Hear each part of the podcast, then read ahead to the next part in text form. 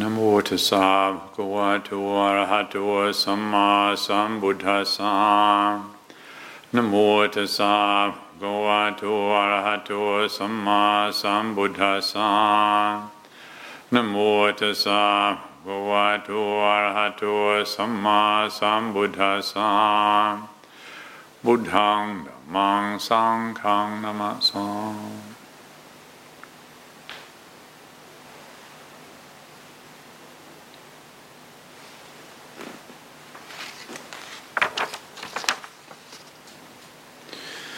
The question that has been sent in that I'd like to consider this evening says How can world pain be harnessed as a fuel driver towards disenchantment?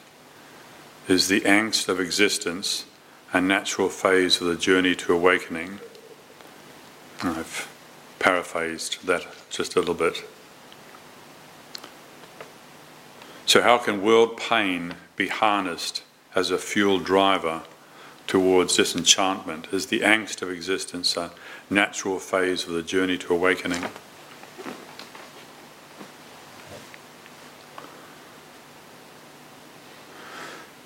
Well, the first thing I would say in response to that is that looking at the world we live in and feeling weary, uh, even sad, is completely natural.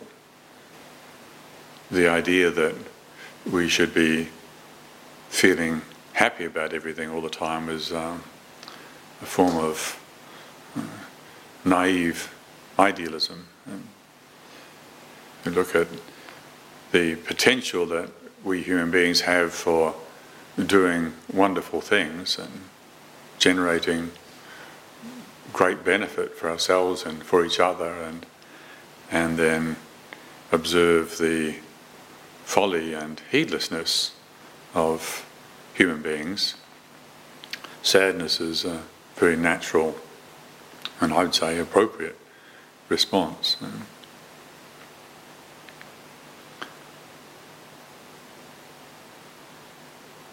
And it's important that we keep reminding ourselves as we make effort in this practice that everything is included on the path.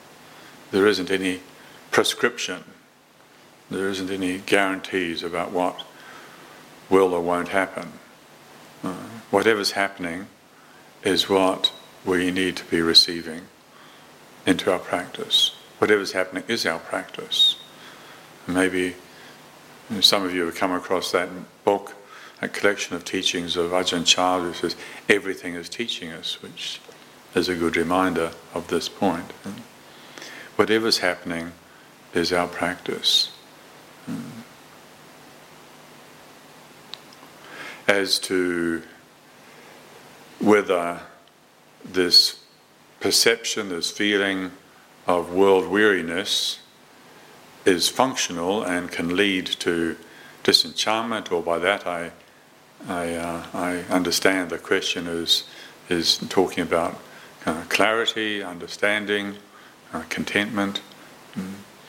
Whether or not that perception of world weariness is functional and is serving letting go and uh, increased clarity and understanding, or whether that experience of world weariness takes us to uh, disillusionment of the kind that leads to depression, is down to one very straightforward, simple phenomena, which we'll all be familiar with to some degree, and that is clinging. If the perception of world weariness arises and we can receive that perception, that feeling, into a well developed field of awareness, a spaciousness of heart, then yes, that perception of world weariness can be very helpful, can be like a lever, unhooking us from our heedlessness. However, if we're still locked into um, clinging,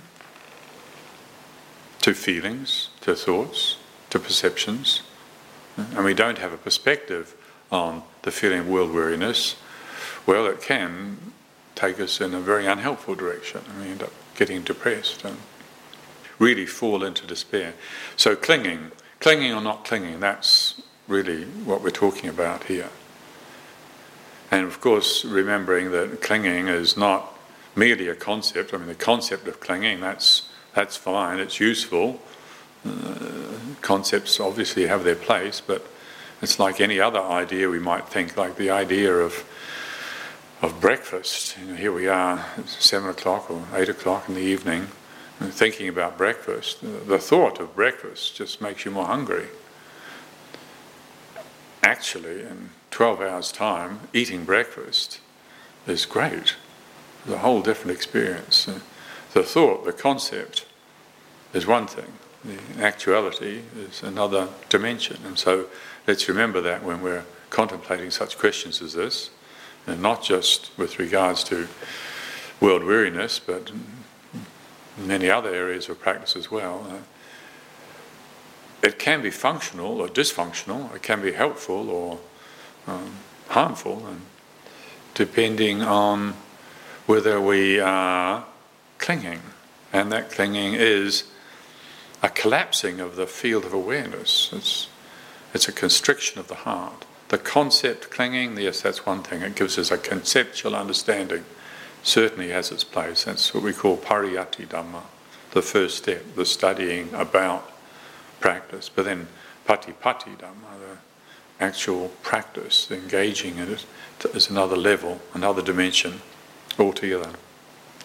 So, clinging or not clinging, and the consequences of clinging are very serious. Those of you that are familiar with the scriptures uh, perhaps remember that incident where the Buddha was teaching the monks a meditation on loathsomeness uh, and so as to bring about disenchantment and letting go and, and then went away for a while and came back and several of the monks had committed suicide.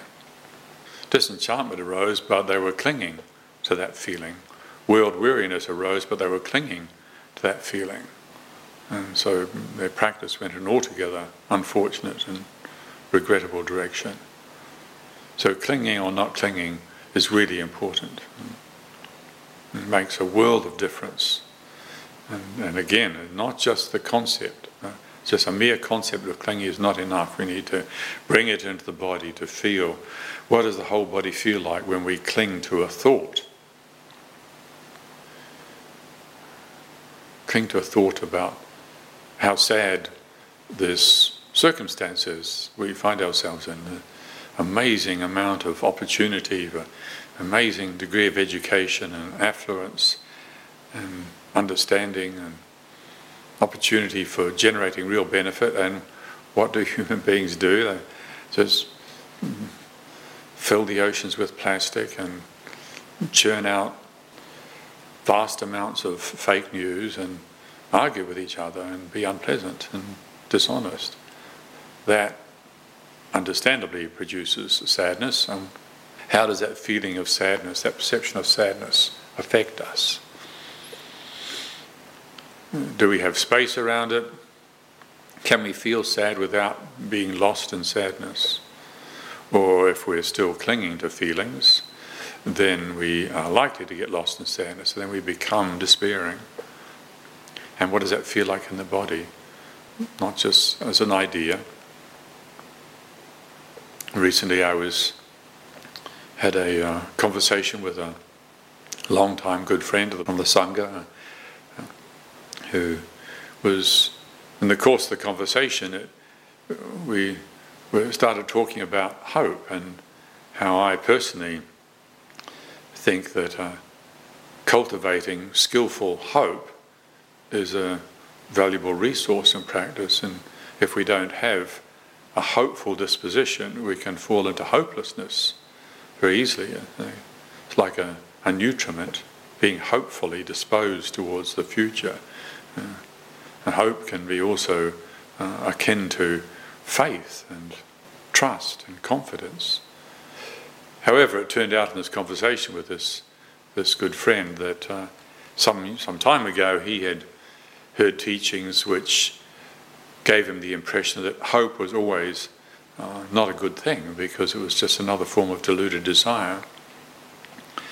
But that's like saying that aversion's not a good thing. I mean, if you, if you can smell the smell of gangrene, like rotten flesh, and not feel averse towards it, that's very peculiar. Or if you see somebody being a bully and, and, abusing their authority and not feel aversion for it, that's a very strange thing. If you can look at the world as it is and not feel sad, I would think that's a very strange thing.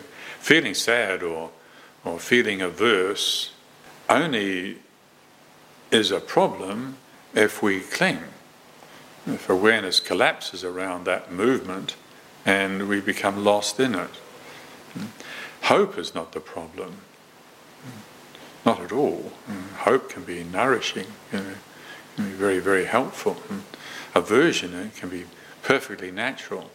However, if we don't have a perspective on clinging, if we don't have a well developed appreciation of how we regularly become lost in these moods, if we don't have a perspective on that, which is often the case when we're still locked up in our heads and just thinking about things, if we don't have perspective on the whole body mind appreciation of clinging, then we're not going to be making much progress in practice. And also, certainly this, certainly this state of world weariness, which can be a real benefit, we could miss that benefit. We can miss out on the benefit of this state of mind, this world weariness, the, the potential it has for taking us to letting go, taking us to contentment, equanimity, clarity, understanding.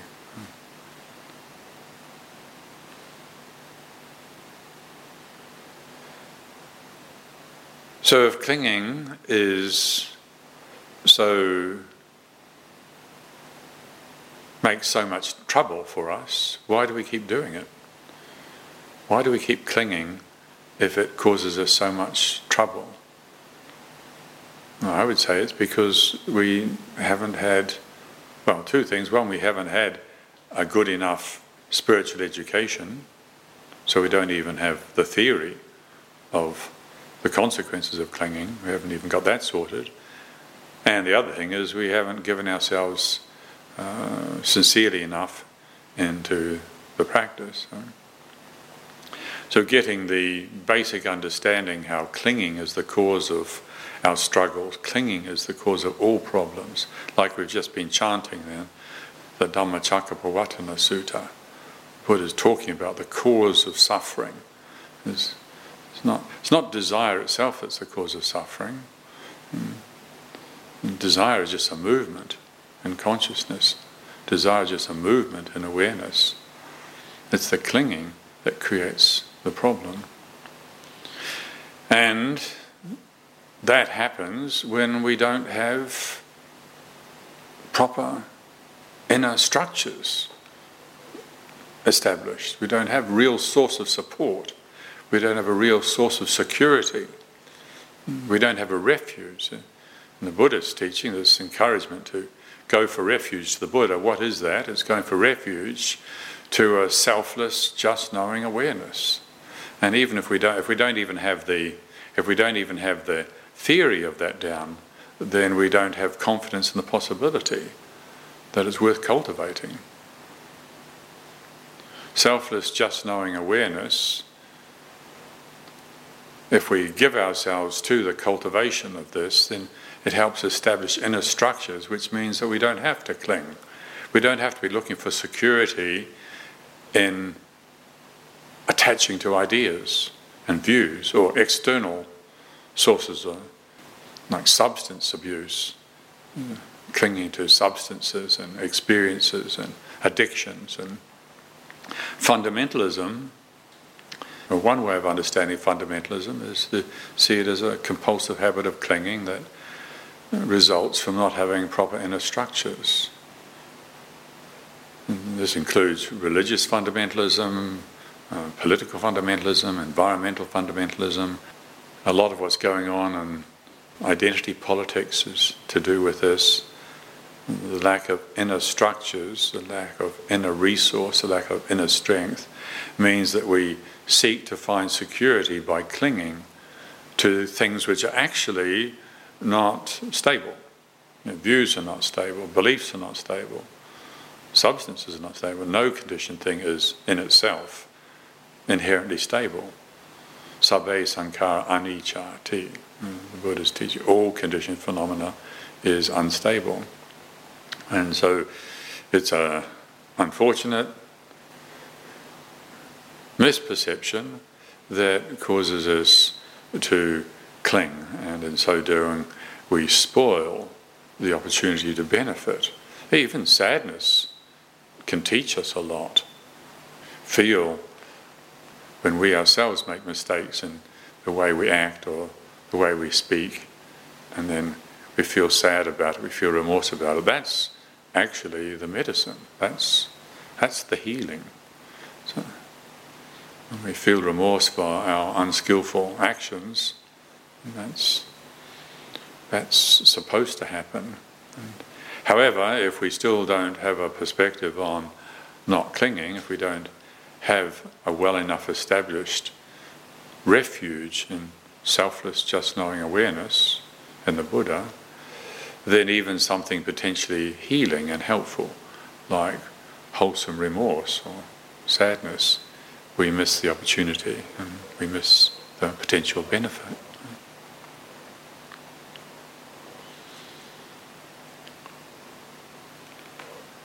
So these habits of clinging, are they really productive? We need to be asking ourselves what happens when we project our authority out onto objects or onto beliefs or external sources of authority. What happens when we project our ability outwardly, when we believe the authority lies outside of ourselves? If we were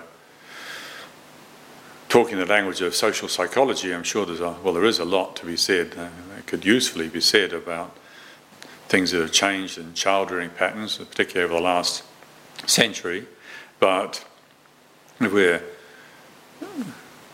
talking about the spiritual journey and the effect of religious training, we need to be looking to see do the teachings that we engage with, does the way that we approach practice lead to finding our own inner source of authority? one that's truly dependable, or does it condition us to project our authority outwards onto external agents? Certainly, from the way the Buddha taught, we understand that the effort needs to be looking inwards. Um, Atahi atano nato kohi nato parosiya. You are your own authority. How could it be otherwise? Or literally, atahiyatano nato, oneself is one's own refuge. I think it's safe enough to say also, it means you are your own authority. How could it be otherwise?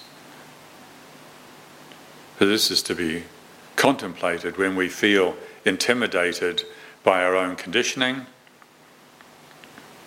our addiction to preferences get us into trouble, create suffering for ourselves and others. How, where, and when are we projecting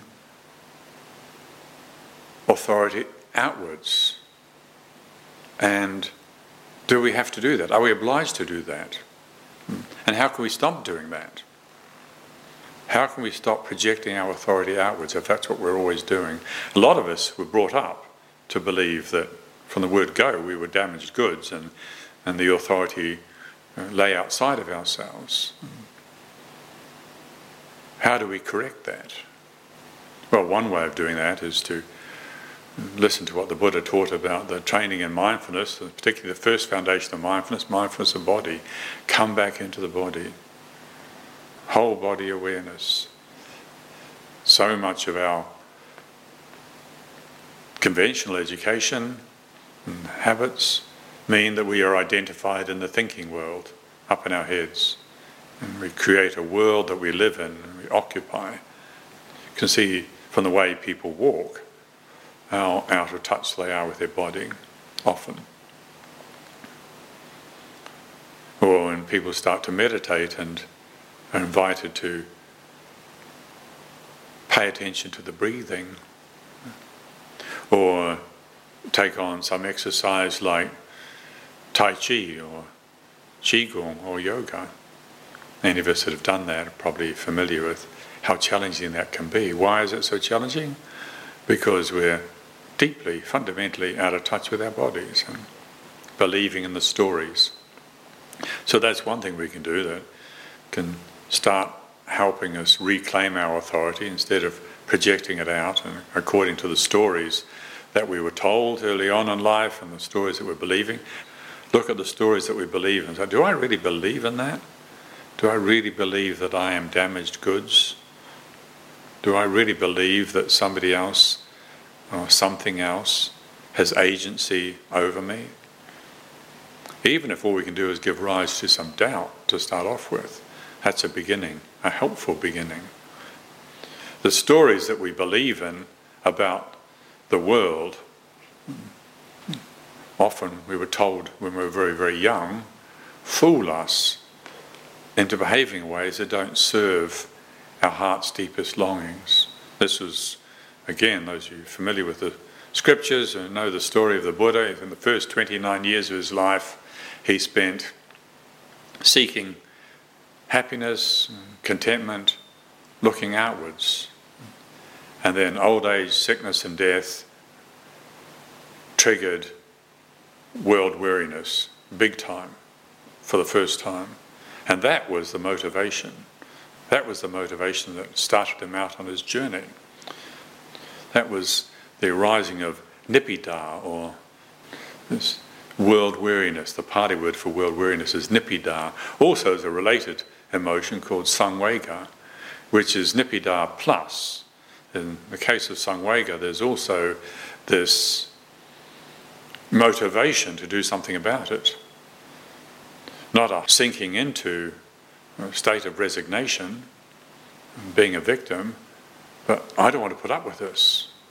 So, world weariness, again, if it's received into well developed mindfulness, can give rise to Samvega and nourish Samvega, this, the state that we're well motivated to do something about it, to get creative, to get interested. Where's the real source of the difficulty here? And we spend all this time seeking happiness through trying to taste what we like to taste, listen to what we like to listen to, go on holidays we want to enjoy, and it still left us feeling dissatisfied. If we have the good fortune to come across the Buddha's teaching, like we're just chanting just now, the Dhammacakkappavattana Sutta, the Buddha says, dukkha, that's the thing to be looking at. Dukkha, that's it. That's the thing. It's not happiness that we should be focusing on. Everyday, mundane, common and garden variety happiness is not sustainable, it's not dependable, it's not a valuable resource. What an adequate amount of conventional happiness, uh, for sure, but to make happiness the goal is a massive mistake. What the Buddha discovered after all those years of serious searching was that the solution lies in looking at the experience of dukkha itself unsatisfactoriness, disappointment. Or like we were just chanting then, jatipi dukkha, jarapi dukkha, maranampi dukkha. Birth is dukkha, aging is dukkha, death is dukkha. Soka parideva dukkha domanassa upayasa, sorrow, lamentation, pain, grief, and despair are dukkha. And the Buddha mentioned these things, pointed out these things, saying, Look, we're surrounded by this, but we're not paying attention to it, we're not listening to it. This is the message. This is what we should be looking at. But the thing with sukha is we get intoxicated and we think, I want more of that. But that's because we didn't receive good enough education. We didn't realize that pursuing that level of happiness just leads to actually unhappiness. Where the converse is the case, that turning attention around and looking at the feeling of unhappiness, of disappointment, of dissatisfaction, of limitation, this is where we can start to make real progress, getting really interested. Now, again, it's not just believing in these concepts of sorrow, lamentation, pain, grief, and despair, birth, old age, sickness, and death. Those are pointers which absolutely have their place, but then we need to we need to apply our attention in a way whereby we start to feel the reality that's being alluded to, feel the reality of dukkha. What is dukkha? And the different qualities of dukkha. What does dukkha feel like? That feeling of disappointment. Can we feel disappointment with some space around disappointment? Can we feel sadness with some space around sadness? Can we feel world weariness with some space around world weariness? Now, there's again the importance of developing the refuge and, mm, selfless, just knowing awareness. So there is this possibility that we can receive this, these messages from reality and really get interested and really learn them, learn from them. Some forms of dukkha are like, they're just like little clouds drifting over the sun and obscuring the sun a little bit. And then there's other forms of dukkha which are like massive big rain clouds, dark and threatening and obscuring. And they feel different. A moment of you know, disappointment because you know, somebody burnt the porridge just well, it's not the end of the world, it's just okay. Tomorrow they won't do it, so it's not the end of the world, it'll pass. And then heavier dukkha, Uh, a serious misunderstanding in a relationship, somebody you cared about and, and then fell out with. It's, that feels much more threatening. And then there's more, even heavier threatening. They're like fog. You, you're walking through fog and it seems to embrace us sometimes. And even worse dukkha, like really heavy, thick fog. If you've ever walked through really heavy, thick fog, you can barely see a metre in front of you. You can't see where you're going. Sometimes dukkha feels like that, all consuming. All of me feels bad. Can we get interested in dukkha and study it so as to dispel these myths that we were taught by people who weren't awakened and hadn't been adequately educated with regards to reality. I would suggest this is what it takes. Getting really interested in the actual experience of dukkha. Now, we can hear these teachings and uh, have faith in them and be in fact relieved to hear this is this is making sense. The stories that I'd been told really weren't making sense. This makes sense. However, it's not the case that just because we have confidence and energetically give ourselves into the training that all dukkha falls away according to our preferences. So maybe the question arises after all this effort that I'm making, how come I'm still suffering? It's a fair enough question. Well, one thing that we could consider with regards to this question is that in the past we've denied dukkha. We have an accumulation of unreceived dukkha, and we don't know the momentum. We don't know, there's no way we can know the momentum of our unreceived dukkha. And because we tend to be keen and enthusiastic to overcome our suffering. We sometimes get a little bit unreasonable in our demands. And so it can be useful, in fact, it is useful to factor in the fact that we don't know. We just don't know the, the karma that we're carrying. We just don't know it. And we have to find ways of learning how to be okay about that. And that some of it is going to be heavy and some of it not so heavy. The momentum of some dukkha is easy. You can just write it out. It's like if you've ever been you've ever been body surfing and you riding just a sort of moderate size wave and you get pulled under, it's no big deal. You get out again and take a breath of fresh air and swim out and ride another wave. However, if you're riding a really big wave, your body's surfing a really big wave and you get pulled under, you can get slammed into the sand and really hurt. Hmm. Well, so it is with dukkha. We need to be ready to study dukkha. What is this particular mood that comes over me sometimes in this sort of situation? If I'm with these kind of people, or this kind of this time of the day, like when I wake up in the morning, or or this kind of challenge produces this kind of dukkha, to get interested in that and and to accept that we don't know where it all came from. There's some of the dukkha is we've generated it, self-generated dukkha, because we resisted, we resisted life, and so it's generated dukkha, and not just this life, but past lives as well. We, we we carry the responsibility for the, the resistance to reality that we have registered in, in consciousness. And, there's also, and this is worth bearing in mind, what could be called assimilated dukkha. For instance, if you're brought up in a family where there's a lot of prejudice around, or in an environment where you're the subject of persecution, you belong to a minority group, you get persecuted, other people project their dukkha onto you.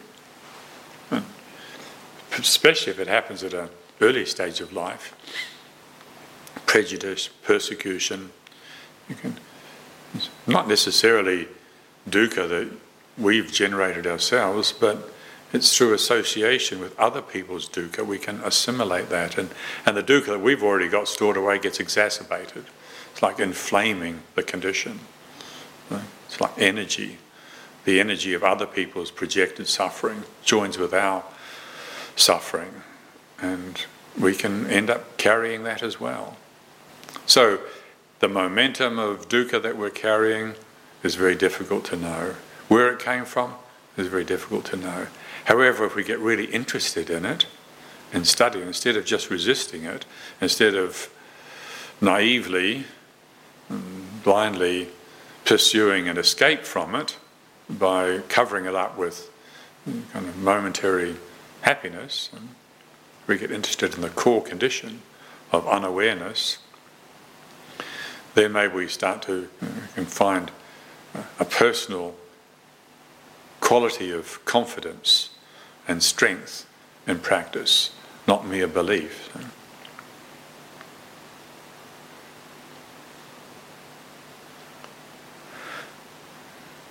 Also, in response to that question of why isn't letting go happening, you know, doing all this practice, and have this commitment and faith in the Buddha's teachings, and, and yet still keep getting pulled into habits of clinging, well, there's something else we need to be looking at, and that is the the um, the quality of our container. this transformation of greed, hatred, and delusion into something that is inherently beautiful, this requires very strong sense of containment. I sometimes think about the transformation of a caterpillar into a butterfly. The caterpillar we can look at and be fascinated by, cute little thing, and and then a butterfly, of course, and, and, and be really delightful to look at. But how much do we appreciate the function of the chrysalis? Hmm. the containment of that process of transformation. And for us, in the, on the spiritual journey, um, the container is multidimensional, and I've spoken many times before about how important, how essential the quality of self respect is on this journey. And do we respect ourselves enough? Because if we're lacking in self respect, then something's really missing. And, and where does self respect come from? It comes from our commitment to integrity. So that's something we could be looking at. And are we compromising integrity? Certainly, the world we live in these days is so much now that's encouraging of um, manipulation and dishonesty and commonly held belief that everybody's lying. That's really unhelpful. Even if you think you get away with lying, it causes imbalance inwardly, and then we have to live with that. So, upgrading our commitment to integrity and then experiencing the benefit of increased self respect. Also, the commitment that we have in this practice of cultivating a container with looking at community.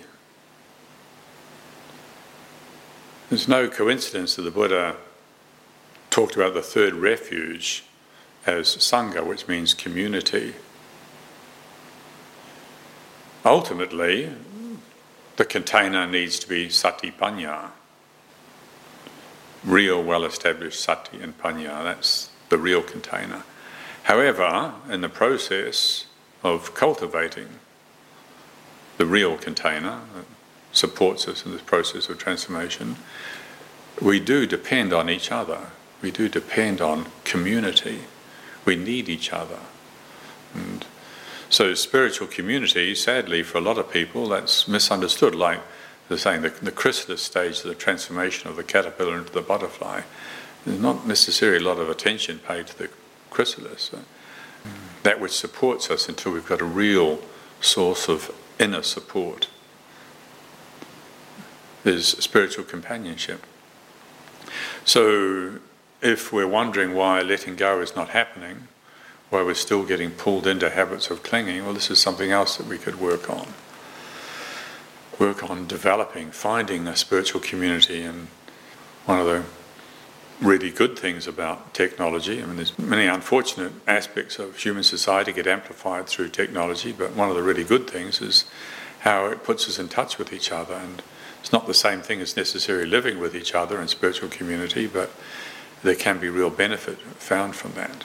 And finding spiritual companions, valuing spiritual companions, and honouring spiritual companions. When we find a community of people who, with whom we share a spiritual aspiration, really valuing that and showing respect to that, and being very careful about any habits that we might have to be overly critical Now, within spiritual community, there is a, hopefully a time and place where right criticism can be expressed for the sake of mutual benefit.